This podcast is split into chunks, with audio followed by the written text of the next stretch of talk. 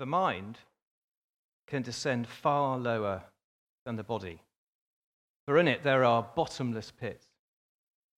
The flesh can bear only a certain number of wounds and no more, but the soul can bleed in 10,000 ways and die over and over again each hour. Those are the words that the famous preacher Charles Spurgeon used to describe depression, which he uh, endured. And that's what we're looking at today, as Dale said. The next of the cages we've been looking at in this, in this series derived from the picture that was given to us uh, some months ago now by Jenny. I know she's here somewhere, um, which has been so uh, fantastic. So I've got my slide, which is uh, what I'd like to cover three things today. Um, what is depression and what is it like? Uh, what does the Bible say about it? And how can you deal with it? Or if you're helping somebody else who's going through it, how can you, how can you help them? And above all else, I want to uh, encourage you, whether you're a sufferer or a carer, uh, you will get through this. There is stuff you can do, there is a way through. Uh, even though you may not feel like it at the moment, my prayer is that realistic hope will be sown in your hearts so that you can believe the cage will be opened and that God will set you free. And I believe God can do that this morning. I have faith for that. So there are, there are many passages of the Bible which uh, uh, I could have chosen, um, but I eventually believe that for various reasons and passages kept coming back, that God wanted me to bring you and to remind us of Elijah. Uh, he was a great prophet of the Old Testament, incredibly unpopular. He was given the job of telling the king it wasn't going to rain for three years, not really very good news to have to give anybody, and he was rejected by the people, and he was sent uh, that he was sent to speak to, and he was someone who was really tested to the bounds of human endurance. So, just for context, uh, immediately before the passage, which we'll have in a minute, God, through Elijah, has performed probably one of the most spectacular miracles in the Bible. And I don't have time to read you that whole story. Uh, but you've got to know that Elijah was the last one of the prophets left in Israel at that time. All the others had been murdered. Okay? And the whole land was enthralled to 450 prophets of Baal and 400 prophets of Asherah, false gods. Beliefs brought into Israel by Jezebel, who Israel's bad king, Ahab, uh, had gone and married. So there ended up being a showdown on Mount Carmel. And uh, there was Elijah and the prophets of Baal. Essentially, they had a competition. You've got to choose whether to follow the Lord or Baal, says Elijah. Two fairly identical stone altars are set up, a sacrifice bull on each. Elijah suggested this would be a way of deciding who's really God. Elijah said, I'll call on the name of the Lord, and you can call on the name of your gods, and whichever one answers by fire, that one will be God. A bit like the Cricket World Cup 50 overs each, see what you can do in the time available. Elijah even lets the prophets of Baal go first. That's like winning the toss, but letting the other team decide whether to bat or bowl. Pretty sporting. So for hours, the prophets of Baal do their thing, nothing happens, and uh, while they try and call on Baal and get him to bring down fire, which of course he doesn't, Elijah isn't averse to a little bit of sledging. Not a sledge, this is a cricketing term for those who don't uh, know it, a bit of unkind teasing. You need to shout louder, he says. Uh, perhaps Baal is uh, in thought or busy. And in most modern translations, it then says he's on a journey. Actually, the, the real translation is he's on the bog. But I, that's what I'm reliably informed. Of course, nothing happens still. Then it's Elijah's turn. And he decides to make it really, really difficult by having not four, not eight, but 12 large jars of water poured onto the sacrifice. It was like all the batsmen deciding that they're going to bat with their other hand in the team, making it so confident was he that uh, God would show up. And of course, God did show up. And the fire came down and consumed the whole sacrifice stones, stone altar, water, and all. And then there's a gruesome bit about all the prophets of Baal getting bumped off by the people. And when Jezebel finds out what had happened to all her prophets, she goes nuts. And she sends Elijah a message and basically says, You are going to be toast within 24 hours. This, by the way, my friends, is no longer cricket at this stage. All analogies break down. She's torn up the rule book way beyond even bodyline bowling. So, this is what then happened next. If you can bring up the passage on the screen, that'd be great.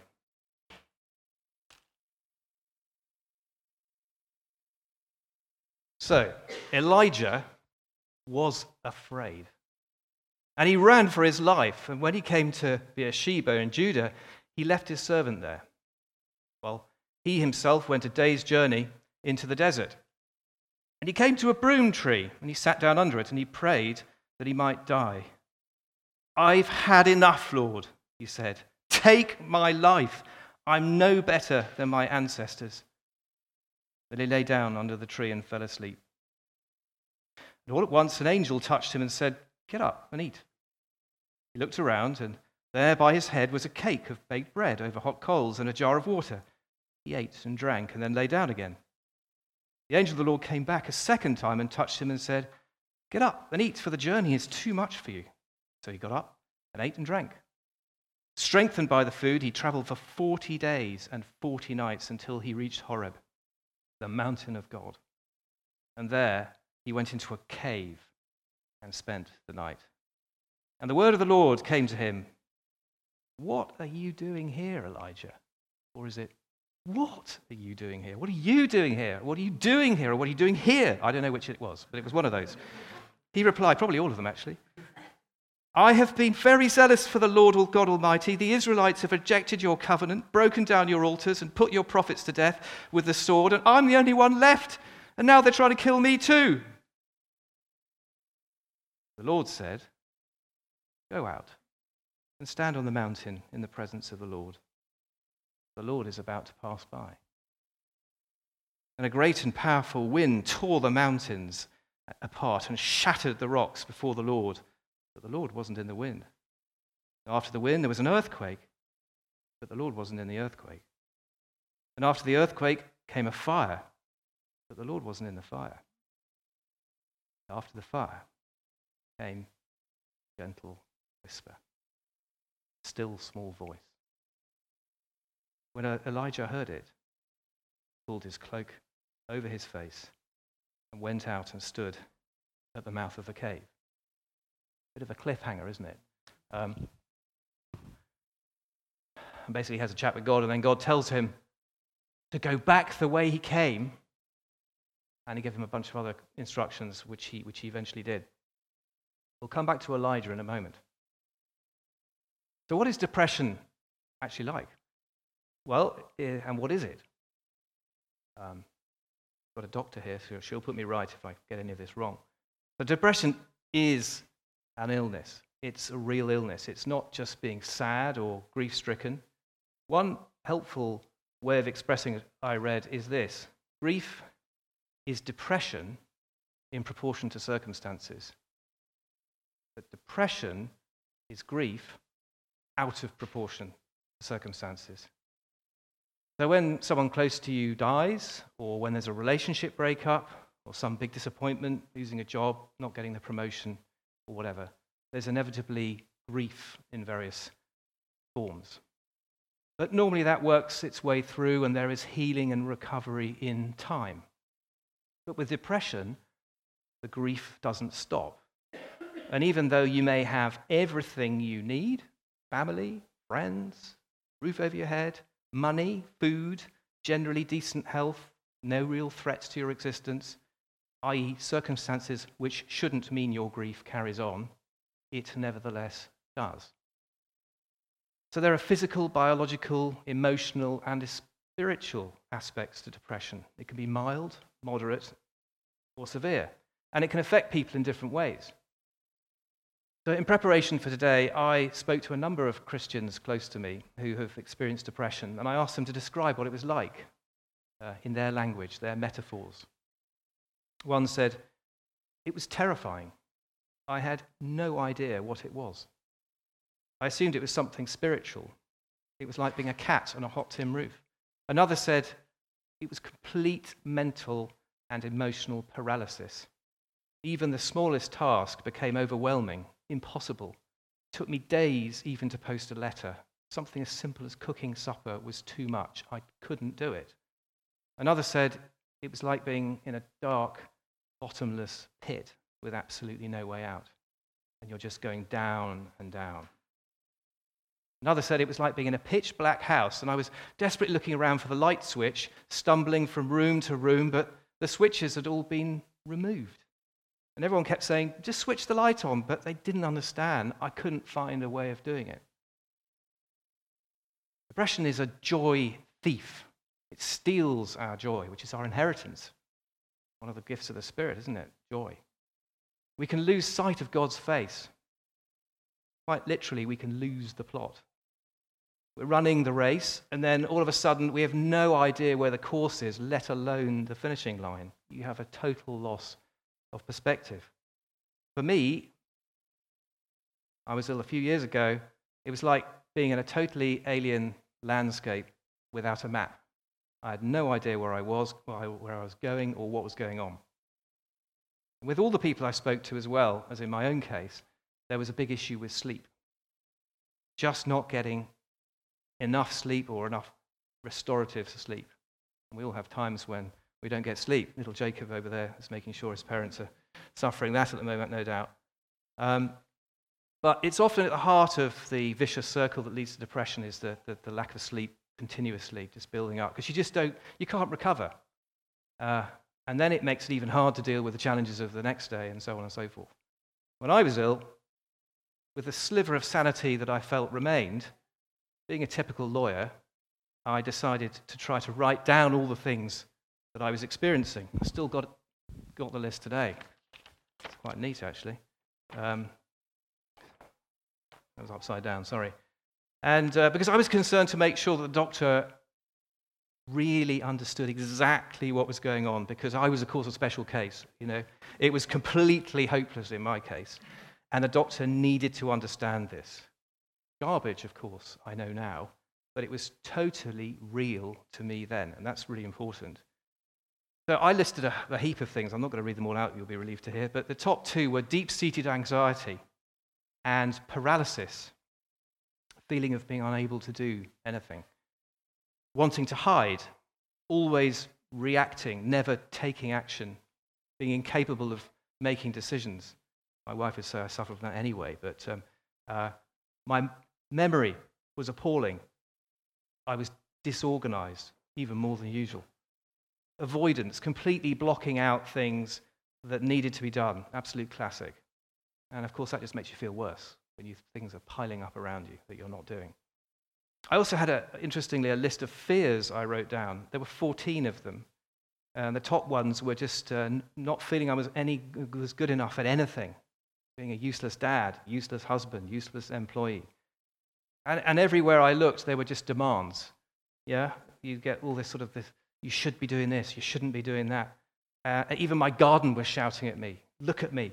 You haven't done anything here for ages. You know, I couldn't even get solace at home. There was no escape.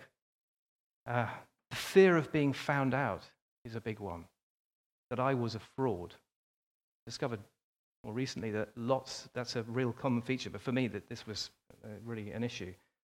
You know, and people say, but Philip, you went to a great university and you got a great degree and you've, got a great job and you're good at it. And I'd say, no, no, no, but you don't understand. I was, I've just been lucky. They haven't worked out that I've, I'm not that good. I fluked it all the way through. That was my response at the time, and I genuinely believed it. And then there's catastrophizing. You just think literally everything uh, is going to go wrong, that could possibly go wrong. It's going to happen. I believed I'd lose everything. I thought I was convinced I was going to lose my job, my house, my marriage, my family, along with my sanity. Uh, all of these things felt absolutely real to me at that time. No matter what anyone said, And that's really important for carers to understand. It feels absolutely real, these fears, even though it may seem objectively bonkers to you, as indeed it does to me now. It's another example, of course, all of this, of the battle for the mind, which Tim was talking about last week and others have in previous weeks, all to do with fear, exaggerated fears, and also to do with untrue things, lies about ourselves, which have become real. So, what does the Bible have to say about depression? Well, a lot. A huge amount more than I'd ever realized. In fact, quite a lot of the Bible dwells on this very subject, which of course is brilliant and a massive relief. Just been talking about fears. So, isn't it fantastic that God knows us so well that the most common commandment in the Bible, the most common encouragement, is don't be afraid. Do not be scared. I'm told it appears 366 times. I haven't counted them, but it's a lot. And isn't it wonderful that God laces that in to his word throughout the Bible? Because he knows we need to read it. He knows we need to see it regularly because we are susceptible to fears. That still small voice, that gentle whisper, don't be afraid. It's going to be okay. Encouraging you. And then lies. Well, we know, and Tim talked about it last week, that the enemy is described in the Bible as the father of lies. He is a great liar. He's great at planting lies about yourself and about other people in our heads. And he's also described as the accuser. You know, that permanently critical voice in your head, which is just criticizing the whole time, telling you that you're making you feel utterly terrible about yourself. But it does get better, guys. So we're told it in 1 Peter 5 Again, Tim referred to this, but it's a good passage, so I, am going to mention it again. That our, den, our enemy, the devil, prowls around like a roaring lion looking for someone to devour. Now, like any lion, he's going to go in particular for the weak and the sickened one, which is more vulnerable. He questions whether you really are a child of God. Christians can begin to think that maybe we're somehow not actually properly saved. Or he leads you to believe that the bad things you've done and said are so bad, actually, that you are beyond redemption, that forgiveness is pos- impossible, that it's all too late, that you don't deserve to exist, even. Lies, every single one of them is a lie. Yet, at those times of depression, they loom so large that they feel true, or they can do. So we need to help others to do what it says in the rest of that verse from Peter which is to resist the enemy and stand firm in the faith because you know that your brothers and sisters throughout the world are undergoing the same kind of sufferings. Bill Johnson, who's the senior pastor at Bethel Church in California, said this, and I won't do the accent. You can't afford to have thoughts about yourself which God doesn't have about you. Maybe easier said than done. But that's a great word. It's really helped me. We'll come back to that a bit later. So the Bible's full of depression and people going through it, and wonderfully, that gives us hope, realistic hope, which is exactly what you need when you're depressed. We learn that uh, sin, uh, sorry, we will learn that uh, actually depression is not a sin. It's not a character flaw. It's okay to be depressed. God doesn't want us to stay like that but there's plenty of precedent for it. So you're in great company if you're going through it. What a relief. You know, there's the story of Job. What a story. He loses literally everything and is afflicted in every conceivable way and has some really unhelpful friends who come around and tell him why he's getting it all wrong. And, you know, they're totally uh, in error in what they, they in, the, in the assistance they try to give. Job goes through an awful lot of ordeals, but he maintains a grain of hope. I know that my Redeemer lives, he declares in the depth of his despair. Then there's Joseph, stuck in prison for 10 years for a crime he didn't commit. There's the author of the book of Lamentations.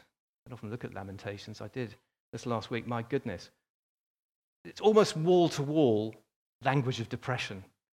Uh, the wonderful words of the hymn, Great is thy faithfulness. What a wonderful hymn that is. they're actually drawn from Lamentations 3. Prior to getting to that lovely verse, almost as if the hymn writers strained out the few words from this soup of misery. There, prior to that, those verses, there's most unbelievably desperate verses describing the misery and depression that the people in the ruins and sacked Jerusalem, the Babylonians had, had attacked, find themselves in. There's a big emphasis in describing the darkness in which they are finding themselves. And yet this I call to mind, and therefore I have hope. It's, it's when it turns. And then there's David, of course, and the other psalm writers. So many to choose from, yelling at God in some of the psalms about the terrible state that the writer is in. Uh, look at Psalm 22, Psalm of David, of course. 18 verses of desperation, followed by two verses of desperate plea. Psalm 88, uh, which isn't one of David's, is literally desperate from start to finish. Funnily enough, one of the people I spoke to about uh, what scriptures help them said Psalm 88 really helped them. I thought, well, completely ho- hopeless and helpless. No, no, no, it was really helpful because it described exactly how I felt. And of course, then there is Elijah in our passage today. These are all people who weren't sleeping well. They were suffering, even though they had seen God do some amazing things in the past in some cases. But they were beyond their wits' end. They'd lost the plot. And in some cases, they even asked God to kill them. So suddenly, when we realize that God's word has all these examples, we realize we're, we're not alone. That alien land I was describing to you that I felt where I had no map, guess what? Other people have been there. And they've gone before me and they've walked through that land and they've had all the same experiences, and in most cases, far, far worse than I have. And they got through it with God's help. A seed of realistic hope can be planted when we read these things. That seed is, like any seed, is plunged into the darkness of the soil, but in time it struggles up through the earth and emerges into the daylight. How wonderful that God has given us so many other examples of people who've been there. How wonderful He gives us their very words so that you can get inside their heads and make their words of despair and hope your own. Thank you, Lord. Thank you. We can begin to give thanks for something in the midst of despair, and giving thanks is one of the things that it's really important to start to try to do when you're finding yourself in that place.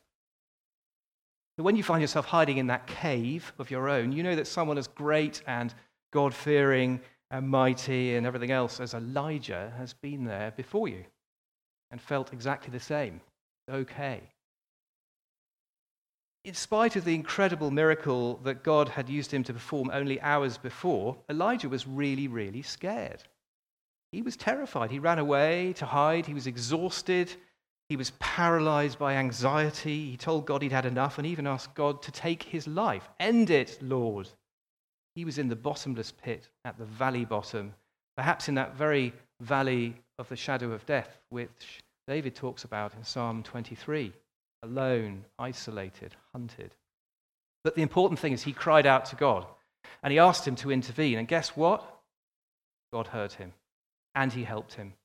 And he didn't pluck him out of the situation, he helped him through it. You remember, he had to go back where he had come from with God's help. Don't you love the, God, the question that, that, that God asks him, which I asked him many different ways a moment ago when he's in the cave? What are you doing here, Elijah? You, you kind of think that God's scratching his head and thinking, uh, wait a minute, do you remember what happened yesterday? And that encourages us as well. God is merciful and kind and gentle with Elijah and tells him to come out into his presence, come out of the cave into his presence. And then you have the bit about the wind and the earthquake and the fire, huge, powerful things. But God isn't, we are told, in any of those things at that moment. No, it's the still, small voice, the soft whisper. That is how God chooses to speak to the depressed and terrified Elijah. The Bible tells us that God is the same yesterday, today, and forever. So that is how he still deals with us today, just as he did with Elijah. He is gentle, he is kind, he is merciful. And of course, there's one fairly important person who I, I haven't mentioned so far, the one who's described by Isaiah in the passage that was read out in church last week as the man of sorrows himself, Jesus, of course. He is actually our truest and closest companion, companion in any affliction that you're going through, including depression and anxiety, because he's the only one to have experienced actual separation from God. In Psalm 22, My God, my God, why have you forsaken me? God hadn't actually forsaken David, who wrote that psalm. But when Jesus cried it out on the cross, God the Father had turned his face away from him, we read, because of the sin, our sin, that was on Jesus at that moment. So we can find a place to rest in the storyline of Jesus. He's, a, he's an ally, he's a hero, he's a fellow sufferer. Garden of Gethsemane, I am grieved unto death, he says, doesn't he? Almost unto death. A friend and a savior. He gives us realistic hope. Like the best ever leader, there's a lot about leadership at the moment, isn't there, in the press, but we won't go into that. He not only leads from the front, he's gone before and faced the worst of the enemy fire and overcome it. And we just have to walk in his footsteps. I say just. It's not always easy, is it? As one preacher put it, where we ordinary mourners and depression sufferers sip at the bowl of sorrow, Jesus has drained it dry. So, how do we get through depression or help somebody else through it? Well, I believe that God can heal anyone. He can do it dramatically. He can set people free here and now from this affliction. I've got faith for that. Uh, and I, can, I pray that you know, there are people here who can be released this morning. It can also take time, a bit of a journey, a bit of a process. For carers, it's really hard. It's really hard. I was really hard work for my wife. Slow your judgment down if you can. Don't say anything like, pull yourself together, snap out of it. If you really believed in God, you wouldn't be depressed. Not really terribly helpful things to say, you might have realized. Uh, but you can understand the frustration of someone who is seeing somebody else go through this and it just doesn't make sense. Really hard to understand the prison if you haven't yourself been a prisoner. Get others to help you as well as a carer. You need so much compassion, you need so much patience. You'll need God's strength with that too. Try and sit in the ashes with the person if you can. Sometimes just not talking.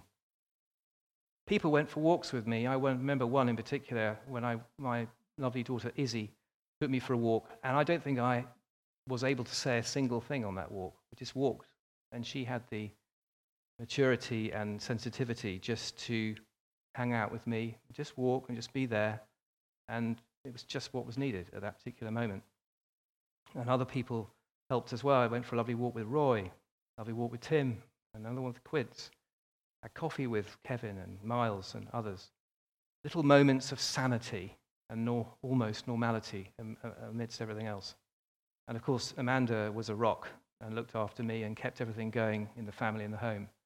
And my kids were fantastic as well, and I really valued their prayers. Very humbling have your kids praying for you. Should be the other way around, you feel, but actually, wow, did I learn something? And they're my, amongst my best friends now. But make sure as a carer you look after yourself too, because you don't want to go in that cage along with the other person. that wouldn't be good. For sufferers, a few practical things, um, both from my own experience and from others I've spoken to. Medication. There's this strange thing, I think, amongst Christians, some Christians, that there's something wrong about needing or taking medication, antidepressants or whatever, for, for an illness, a mental illness. Uh, I was probably one of them as well. Mind over matter. What's wrong with you? You know, you should be able, you know, able to cope with it. I hate taking medication. Uh, ask Amanda. But actually, when you break your leg, you wouldn't think twice about having to put it in a brace uh, or plaster or whatever's used these days. Depression is no different, really. Uh, when you're not sleeping and your mind is totally fried, you need to listen to the doctors and trust them to help you with something that will address your illness. I struggled a bit. I had to try various different antidepressants till I found one that kind of worked. Uh, you know, and there are side effects sometimes, and you do feel a bit numb, but sometimes you just need to be numb. You need to numb the pain just for, for a period so you can recover. It helped a bit with sleep. If you're getting your sleep, you can begin to think to start to think a little less wonkily than you have done, and maybe allow a little bit of realistic hope back in. There's this thing called cognitive behavioral therapy, CBT. Uh, I was fortunate enough to, to get that. And this looks at why you are feeling the way you are. What are the beliefs you're carrying that leads you to being the depressed person you are and having this depressed mood? So, silly example. Maybe you're talking to a group of people and one of them starts yawning. When you're depressed, you automatically default is to say to yourself, they're bored, I am boring, I am rubbish at talking to people, I am useless, I'm no good. I should go and jump down a well. What CBT does is to help you look at it in a different way. Actually, why else might they be yawning? Perhaps a small person has been keeping them up awake all night, or maybe they've had a hard night partying, or maybe they themselves are struggling with sleep, poor sleep. Sorry to keep you awake, Tim. Um, I'm, just teasing. Um, it confronts your wrong beliefs about yourself and challenges you to think about the things differently in a very practical way. It also encourages you to focus on the things that you're good at and consequently enjoy doing, which make you feel better. So if you're a round peg in a square hole, sometimes that can lead you to being very stressed. You, you find ways of being able to do more of the stuff you're really good at and less of the stuff which you find really hard which is causing your major anxiety and unhappiness. That way, you could at least build some resilience. I always think it's particularly hard if you're at school. Um, if you're not academic and you find stuff difficult, our school system is not particularly helpful to everybody, uh, as it might be. So, if you're, for example, a creative type and perhaps less good at the core subjects of maths, English, and science, it can be quite depressing spending so much of your time being forced to do the things which you really, really struggle with. And you have less of the time to do those subjects, maybe like art and music and drama and things like that, where you can actually thrive and be creative and gain confidence uh, and have the opportunity to think, I can actually be good at something. So, sleep is something you need to sort out as well. Exercise, so important. We're not meant to sit inside staring at devices and computers and uh, sitting at desks having meetings all the time. Uh, very, very, very easy to get into bad habits and not to exercise, especially in this very demanding world we live in. Find something you enjoy doing. Uh, you feel so much better if you regularly get your body working, whether it's going for a walk, a, a run, a swim, cycle, the gym, tennis whatever, team sport, something you can do regularly which will help you burn up the cortisol, that stress drug that is going around your body, which needs using up and will help you release some endorphins and help you feel physically better. And when you come back to a task, suddenly you feel more refreshed. I now run twice a week, once uh, during, the, during the week at work and once at the weekend. Um, and it's great. I have a few goals, a few PBs. I've been doing 5Ks and 10Ks and even going to do a first half marathon later this year. Um, if all goes well. And consider doing it with somebody else as well to encourage you. Uh, then there's obvious things like food. You know, make sure you're eating sensibly. Make sure you are eating. I forgot, was regularly going without lunch. I was just working through, I just forgot. And about half past four, I'd think, oh, I'm a bit hungry.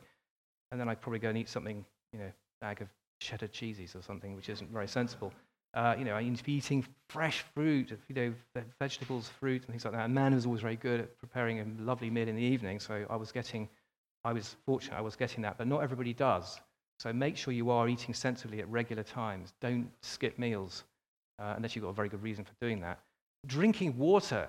I had to learn to drink water. I'm not someone who naturally thinks I want to drink water. Um, you do need to replenish the liquid in, in your body. It stops you getting headaches, keeps you refreshed, helps you thinking straight.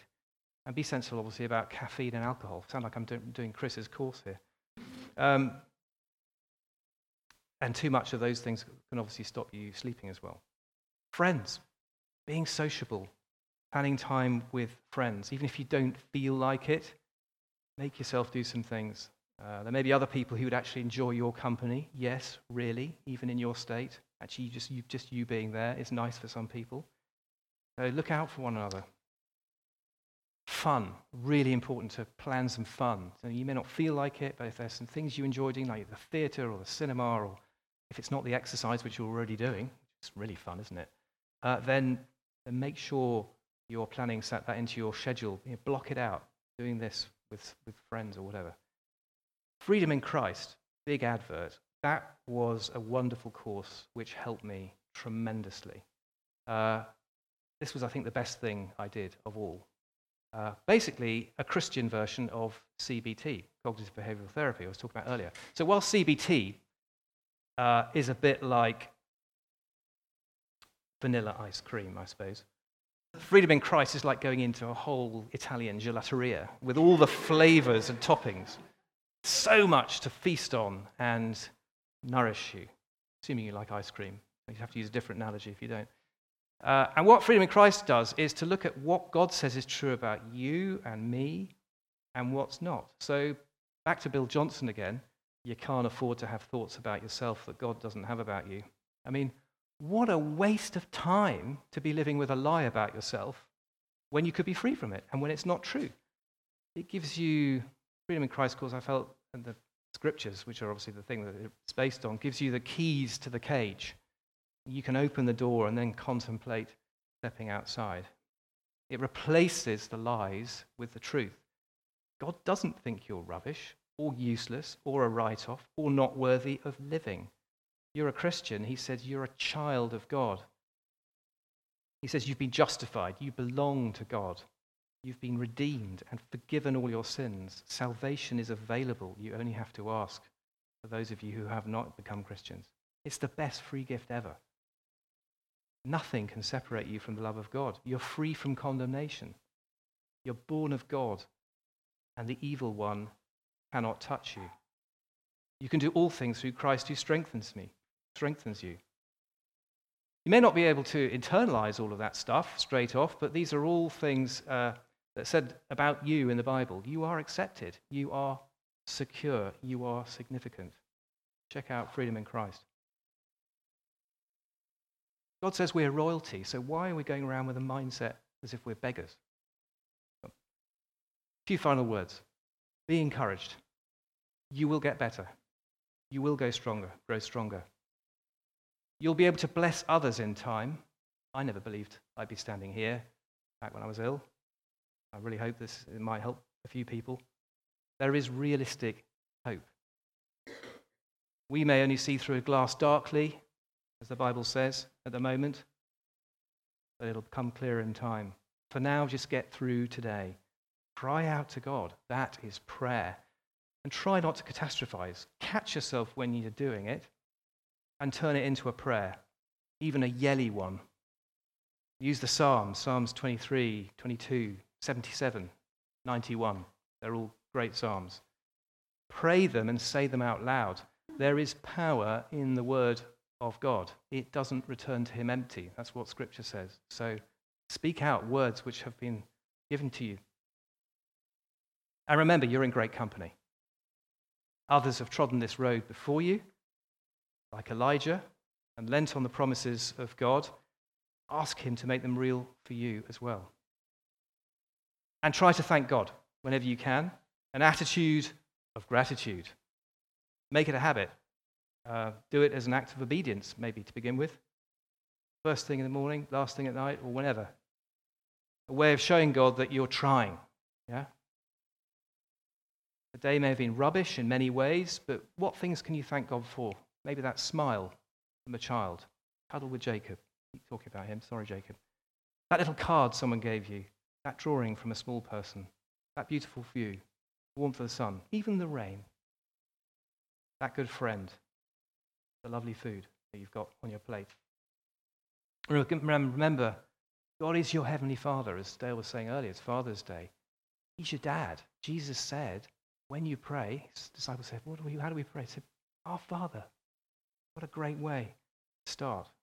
Daddy, have a Father. Paint, draw, create, make music, do something that expresses how you're feeling and how you want to feel and what's going on. It may be very helpful to people and to yourself. Talk to trusted friends. Let them pray for you if you can. And be encouraged again that others, like Elijah and even Jesus, have walked this path and come through. And allow yourself time to believe that you can make it too, with God's help, of course. God may be sewing some really dark threads in the tapestry of your life. But those dark colors really do set off the golden threads which are being overlaid at the same time so beautifully and so powerfully.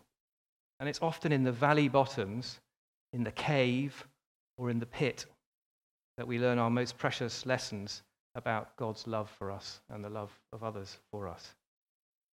Do freedom in Christ. Go out and stand at the mouth of your cave and listen for that still small voice, God's gentle whisper. Charles Spurgeon looked back at his depressive illness afterwards and said this I'm grateful to God that I've undergone this fearful depression. I know the borders of despair and the horrible brink of that gulf of darkness into which my feet have almost gone. Why am I so grateful?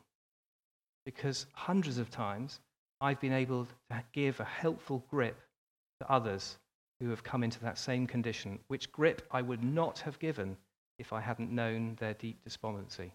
Isn't that lovely? And finally, let me just leave you with this scripture, which you know very well.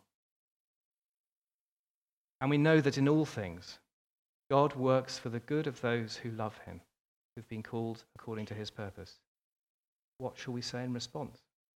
If God is for us, who can be against us?